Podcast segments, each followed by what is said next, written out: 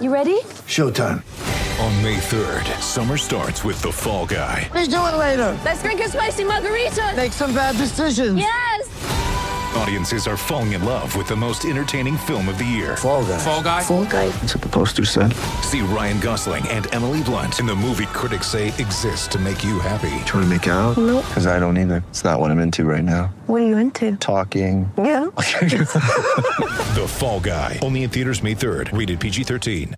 With threats to our nation waiting around every corner, adaptability is more important than ever. When conditions change without notice, quick strategic thinking is crucial. And with obstacles consistently impending, determination is essential in overcoming them. It's this willingness, decisiveness, and resilience that sets Marines apart. With our fighting spirit, we don't just fight battles, we win them. Marines are the constant our nation counts on to fight the unknown. And through adaptable problem solving, we do just that.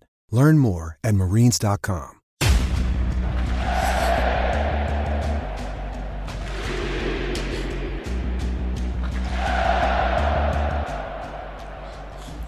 Hey, everybody.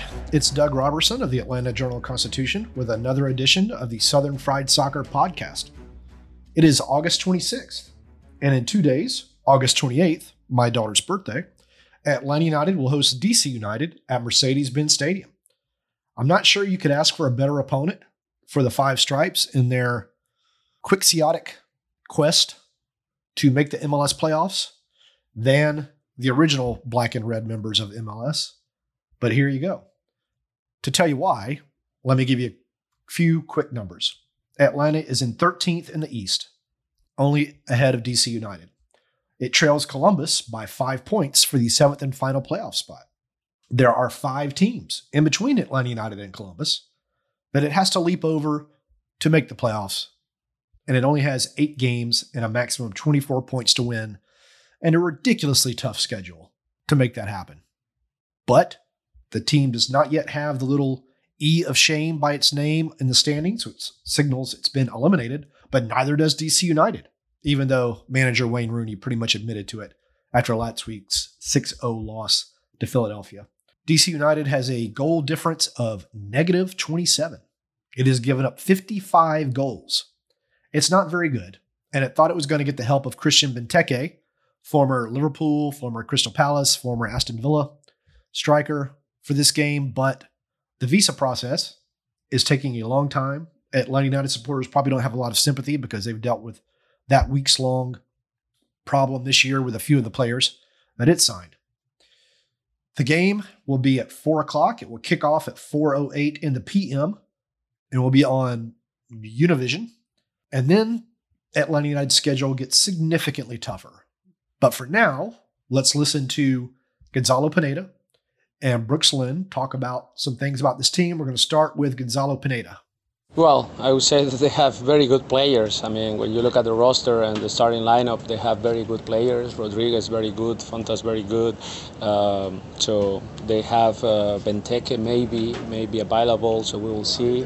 One, one B? Okay. Well, we were expecting maybe something happens in the next few days, but anyways, they have this kid Berry that is very active. Uh, it's been a challenge at times for defenders to track him back. So it's just it's just a team uh, that has a very specific way to build up from the back that uh, actually is very interesting. And, uh, and it can certainly cause problems. So I think at times games like the last one against Philadelphia was really circumstantial. Like uh, you can go for maybe 2-0 ahead in the first half, and then suddenly you are losing, and then you start to have a, probably a, a, poor form in the second half that puts a lot of goals in the back of your net. But certainly that game could have gone in a very different way in the first few minutes. Maybe a handball, maybe not. So.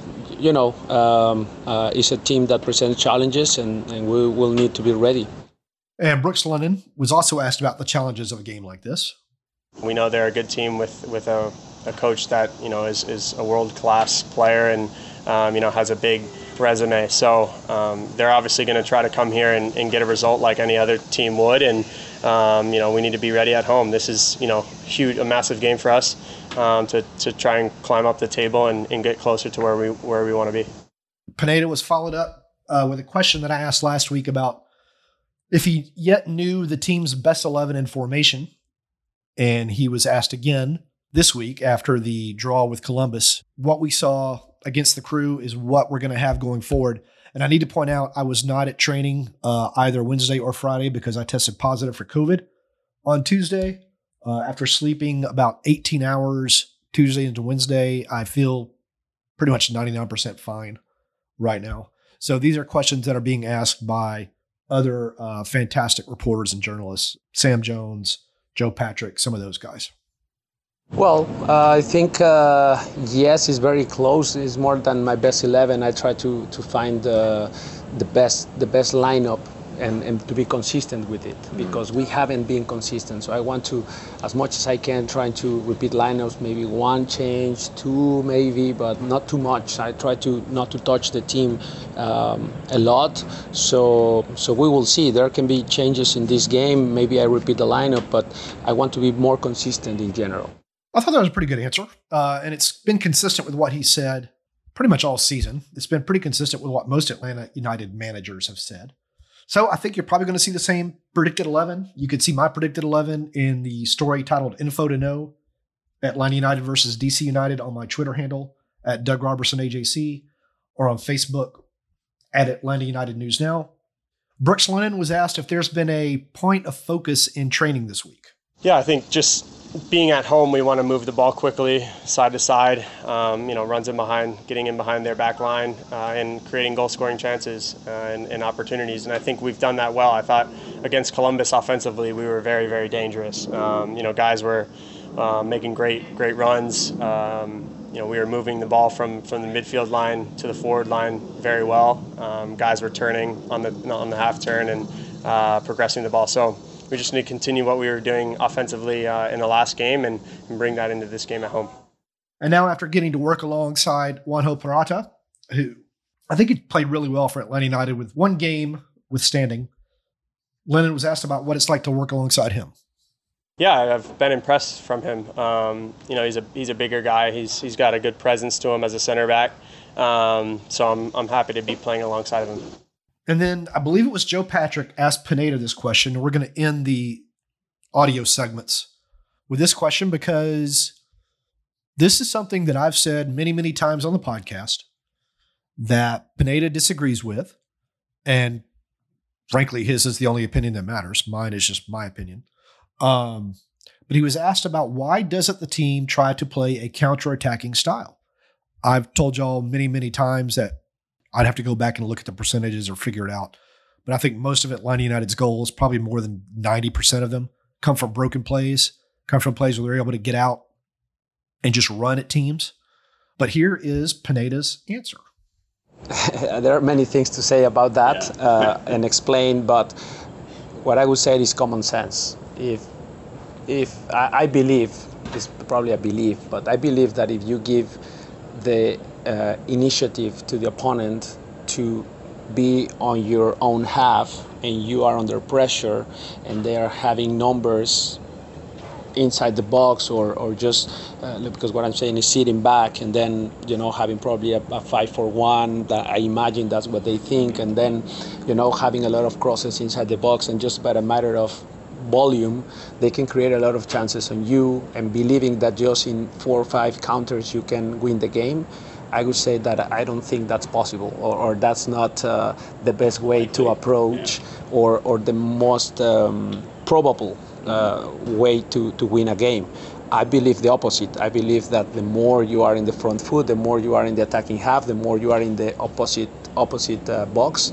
I think the more chances you will have in front of goal, the more goals you score, and the less the opponent, the less chances the opponent will have what have happened this year is that most of the time we dominate in possession, we create more and better chances than the opponents in the majority of the games, eh, but the few that we concede are goals. And that's been the challenge. It's not about uh, the probabilities. The probabilities actually are on our side. Like if you check certain stats like expected points, for example, that uh, uh, is basically your expected goals versus the opposite expected goals, and any differential I think is 0.3 differential. You should win the game and how many points we should have if that would be true. So, uh, which is very is, is the probabilities in every game is like that. Mm-hmm. So, so we, we, we, we would be pretty high in the standings. So that's the logic I, I work with and I operate with. Is I believe more you have to attack to score goals, not defend and counter. Um, and also, I don't think we have a team only to defend. I don't think we have that type of team. The, the build of the roster is not for defending, it's for attacking. And I think that's what we are focused a little bit more. But obviously, defending better in certain moments, in those transition moments, or in set pieces, or, or in just, just lapses that we get in certain plays, that's what we try to solve. I thought that was a really interesting answer. I like that he did address the fact that teams are able to take advantage of their chances more than Atlanta United is able to take advantage of its. I like that he covered the fact that the team really isn't built, the roster isn't built for defense. So it's good logic. I liked his answer. I liked his honesty. I hope you did too. We're going to go to a break and come back with we only got one question today, and then I'm going to address a blog that I posted, I think Wednesday morning, that has a few members of some of the supporter groups really and unnecessarily, in my opinion, up in arms. This is Southern Fried Soccer from the Atlanta Journal Constitution. When you need mealtime inspiration, it's worth shopping Kroger, where you'll find over 30,000 mouthwatering choices that excite your inner foodie. And no matter what tasty choice you make, you'll enjoy our everyday low prices, plus extra ways to save, like digital coupons worth over $600 each week. You can also save up to $1 off per gallon at the pump with fuel points. More savings and more inspiring flavors make shopping Kroger worth it every time. Kroger, fresh for everyone. Fuel restrictions apply. In Atlanta, one voice has stood out for over four decades. An AJC original, The Monica Pearson Show. Let's talk about how you got to ESPN. Revealing interviews. You are known as America's doctor, but I want to know who you were before that. When you have a different name, you have different color skin, it can be tough. With Atlanta's most famous faces as you've never seen them before. I'm telling my story. This is the American dream. The Monica Pearson Show streaming now on AJC.com. The Atlanta Journal Constitution has a special offer for Atlanta United supporters and listeners to this podcast. If you subscribe today, you will not only get unlimited digital access to the AJC and the Sunday paper for $2.30 a week, but we are also throwing in a special limited edition Atlanta United and Atlanta Journal Constitution scarf. So sign up now at subscribe.ajc.com slash UTD scarf. That's subscribe.ajc.com slash UTD scarf. $2.30 a week. I'm not going to tell you how I know this, but that's less than a glass of Natty Light at my favorite pub here in Carrollton. $2.30 a week. So when I see y'all tweet, I'm not going to pay to read something. It just, it kind of makes me giggle a little bit because it's $2.30 a week. It's nothing to get all the information you want about the Braves, the Hawks, Atlanta United, the Falcons, Georgia Tech, Georgia, Kennesaw State, Georgia State, the Tour Championship, which is going on on the television over my left shoulder as I sit in my little kitchen here in Carrollton. All those things. Politics, Metro News, lifestyle, cultural arts, $2.30 a week. You go on Amazon and drop that for phone cords. Come on, people, work with me. All right, on to questions from Henry. Are you feeling better? I am feeling better, Henry. I actually started to feel mostly fine on Wednesday. Well, I see you on Sunday. Well, I need to test negative Saturday, and I want to te- very badly want to test negative because I want to see my daughter on her birthday. She is turning 20, and I'm very, very proud and happy of her. For her, what are the odds that Pineda will choose to start Mosquera to give Wiley some rest? Wiley's had to play a crazy amount of minutes this season, and I can't imagine that was the plan at the start of the season. The odds of starting Mosquera over Wiley, I could see that against DC United. But I also think DC United is going to bunker, which kind of negates Mosquera's best asset, which is his speed. You can't really run past people when they're already three deep. So I think you're going to see Wiley again. You might see Mosquera start against Philadelphia on Wednesday because Philadelphia is not going to sit back. They are going to press, and Mosquera's speed could be an advantage. Of course, Wiley's no slowpoke either. The team seems to be very slow at times when they win the ball back and usually allow their opponents to get numbers back rather than go for a quick counterattack like the 2017 18 team. Why is that? Is this what Pineda wants them to do? You know, Henry, it's a fascinating question. I don't really have an answer for you. It's part of my frustration when Rossetto starts is because he doesn't really look to move the ball forward when he gets it. Sosa is starting to do that, and I think that's why you're starting to see the team scoring more goals than it has in the past or earlier this season. If Sosa can keep doing that, I think it will spark the offense and it will encourage the wingbacks to make their runs, either underlapping or overlapping and all that, because there's a chance they're going to get the ball. Right now, the buildup, as you point out, can sometimes, not all the time, but can sometimes be a little slow, can be a little ponderous. It's I don't like it like when Moreno or or Almada or Araujo put their foot on the ball and kind of stand there sizing up their opponent because it gives the defenders chances to close their gaps, find their marks. They, that would drive me crazy about Barco when he would do that last year. Pineda wants the ball to move, and he wants it to move in and out, side to side, back and forth. Make the defense work, make the defense make choices. To do that, you got to move the ball, and you got to make off the ball runs. Now, those are fantastic questions from Henry, who has his own blog. If you want to look it up, uh, his name is Henry Higita. He's a fantastic young man. Uh, I would look for his blog, Henry. I forgot the name of it because of my COVID brain right now. But uh, if you want to promote it, I'll retweet it. So, I received a blog before the Columbus game from a Atlanta United supporter, and it was a very thoughtful, about 120 inches long blog that covered everything from analytics to supporters groups to the Dobbs ruling to the front office to marketing. And uh, I ran it by my boss, and we chose to eliminate a few portions of the sec- of his of the blog, and we posted it on Wednesday.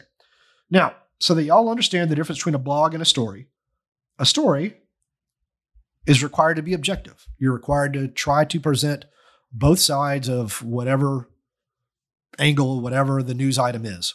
A blog can just be a person's opinion, whether it's mine, whether in this case it's this supporters, whatever it is, it's their opinion.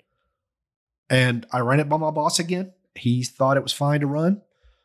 I was much more interested in his takes on the analytics, the kind of front office, the marketing than I was about the supporters groups. But because he seemed to feel strongly about it, and because he acknowledged that maybe he doesn't know what he's talking about, I figured I would run it. And if supporter groups wanted to defend themselves, they could. I didn't really think it was that big of a deal. But obviously, some of you did and have been on Twitter or just going off about this. First, if you want to write a counterpoint about the work you do, and I think everyone appreciates the work you do, I'll consider running it as a blog. The same as for this. Otherwise, I think, you know, some t- thicker skin might be in order. As I tweeted just a bit ago, for a group of people that once chanted F Doug Roberson at a US Open Cup game, I would think you might be a little tougher regarding criticism from an email and a blog. Especially when, if you know what you're doing is good, then don't worry about it. And I called it email of the of the year, of the decade, because I loved what he put about the analytics and the front office and the marketing. Much less so about the supporters groups. I've met many of y'all. I like many of y'all. I'll continue to go to the to the tailgates. You do good work. Know you do good work. Love that you do good work, and don't sweat the criticism. All right, this is another edition of the Southern Fried Soccer Podcast. Hug your loved ones. Communicate with your loved ones. Y'all take care.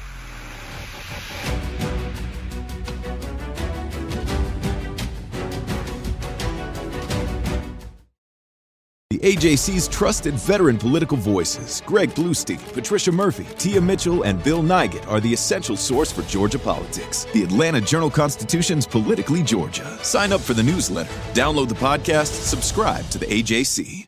I'm Ernie Suggs, race and culture reporter for the Atlanta Journal Constitution. And I'm Nedra Rhone, lifestyle columnist. Atlanta has been known as the Black Mecca for so many years, but that means something different to everybody. It means everything to me. I've been living here for 24 years and I am still amazed at how rich the city's black culture continues to grow. Every day I wake up, I learn something new. Well, you all can learn something new by subscribing to the Atlanta Journal Constitution's new newsletter called Unapologetically ATL. It's all about the people, the events, and the entertainment happening in metro Atlanta that black people might want to know about. Like historically black colleges and universities, Atlanta's thriving art scene, and the city's growing neighborhoods. Wherever you live, we want to hear from you. We want to hear what issues are important to you. So subscribe today at www.ajc.com slash unapologetically ATL. Only from the Atlanta Journal Constitution.